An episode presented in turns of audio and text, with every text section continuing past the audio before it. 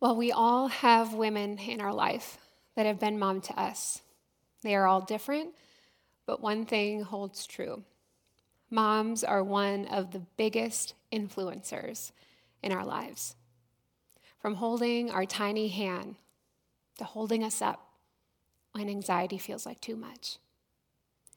Our first uttered laugh to reminiscing over life stories on the front porch. Comfort in heartbreak to the loss of your job. Driving us to practices, games, and shows like an Uber driver, to sharing nuggets of wisdom before heading to bed. Just being present.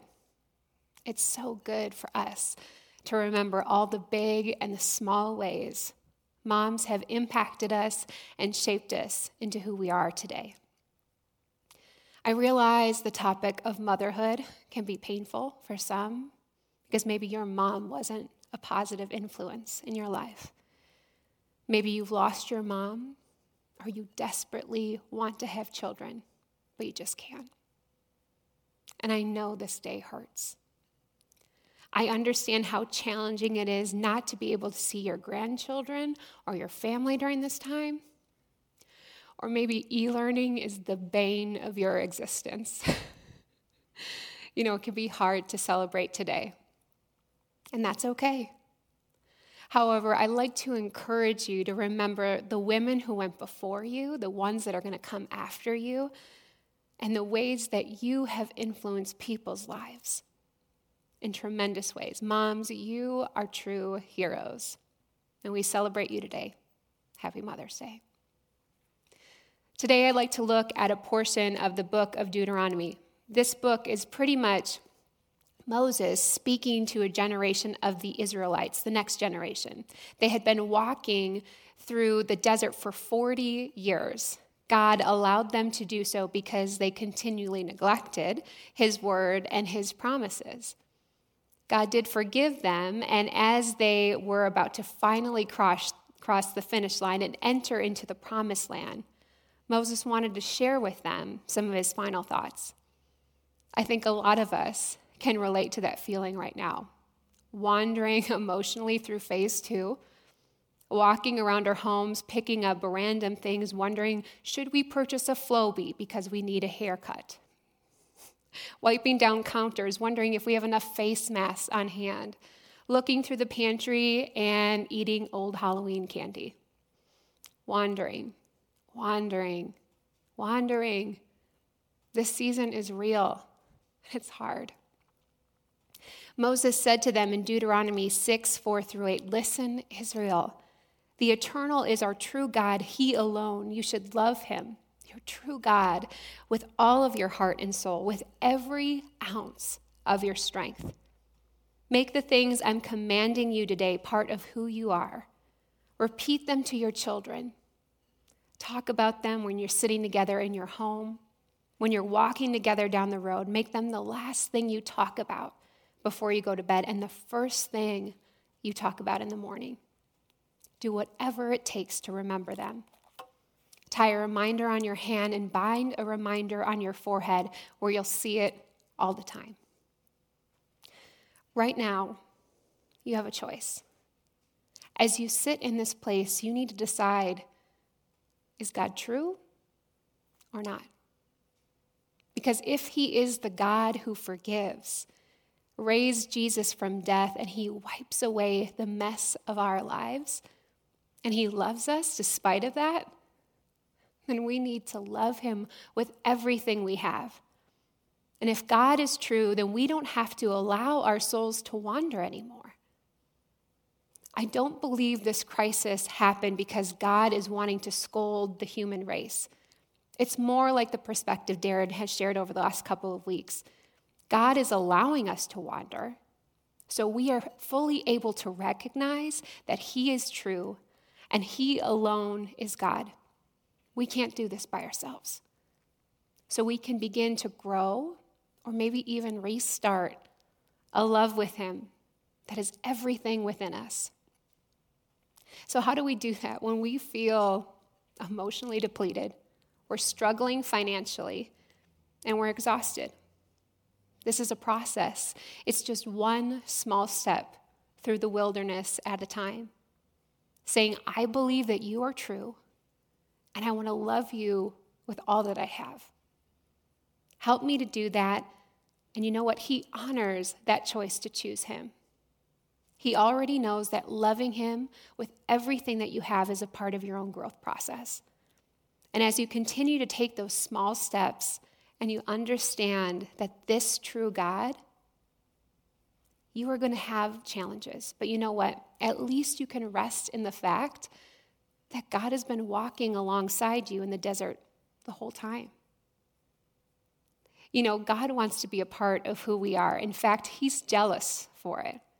There was a time when Eric and I were on vacation, and during a dinner conversation, it was with friends and adults. Um, we were with a group, and there was an, another lady that was with us. We didn't really know her that well, but she became very impressed with Eric. And I mean, who wouldn't? Uh, she did have a few drinks, um, and I noticed she started hugging his shoulders and complimenting him. And in my mind, I was like, uh, no, okay, back off, lady, he's mine. Even though I knew Eric didn't waver, I could see his eyes visually saying, Help me. Uh, I still felt a twinge of jealousy and ownership come over me. I think we all have had those moments in our life where our best friend wants to hang out with somebody else, or our kids think another parent is so cool because they let them do everything, or we feel some kind of envy towards another one of our siblings. Our fear is that our attention is getting pulled away in another direction, and we don't want that. But for God, it's in a different sense. A jealous God carefully maintains and protects what is rightly His which is in his own children. It's us. It's very different than worldly jealousy, where it makes us feel envious, suspecting, and resenting others. His jealousy is because he wants us to be a part of who we are, that we remember. And it's the opposite it's right, and it's faithful, and it's deserved. It's because he is our true God. I hope I'm not the only one, but I often think of what people are going to say when I'm dead at my memorial service. I know it's super weird, but everybody has their things. What are they going to say? Are they going to say, oh, Danielle, she was so fun? Or, she strived to represent God with her whole life. I hope it's the latter. Like the verse said, to showcase God being a part of our life, we need to repeat God's promises to our children. Talk about them when we're sitting together in your home, when we're walking down the road together. Make them the last thing you talk about before you go to bed, and the first thing you talk about in the morning. We need to be representing that to everybody know. We know, not in this weird, forced way, but showcasing that God He's weaving himself through our own lives naturally, authentically. What are our kids, our friends, our family? What are we going to remember about this time in our lives?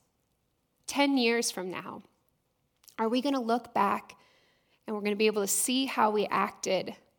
How did we respond to this crisis? Was he there in your life? at the dinner table each and every night with your family? Was he there when you went on a walk?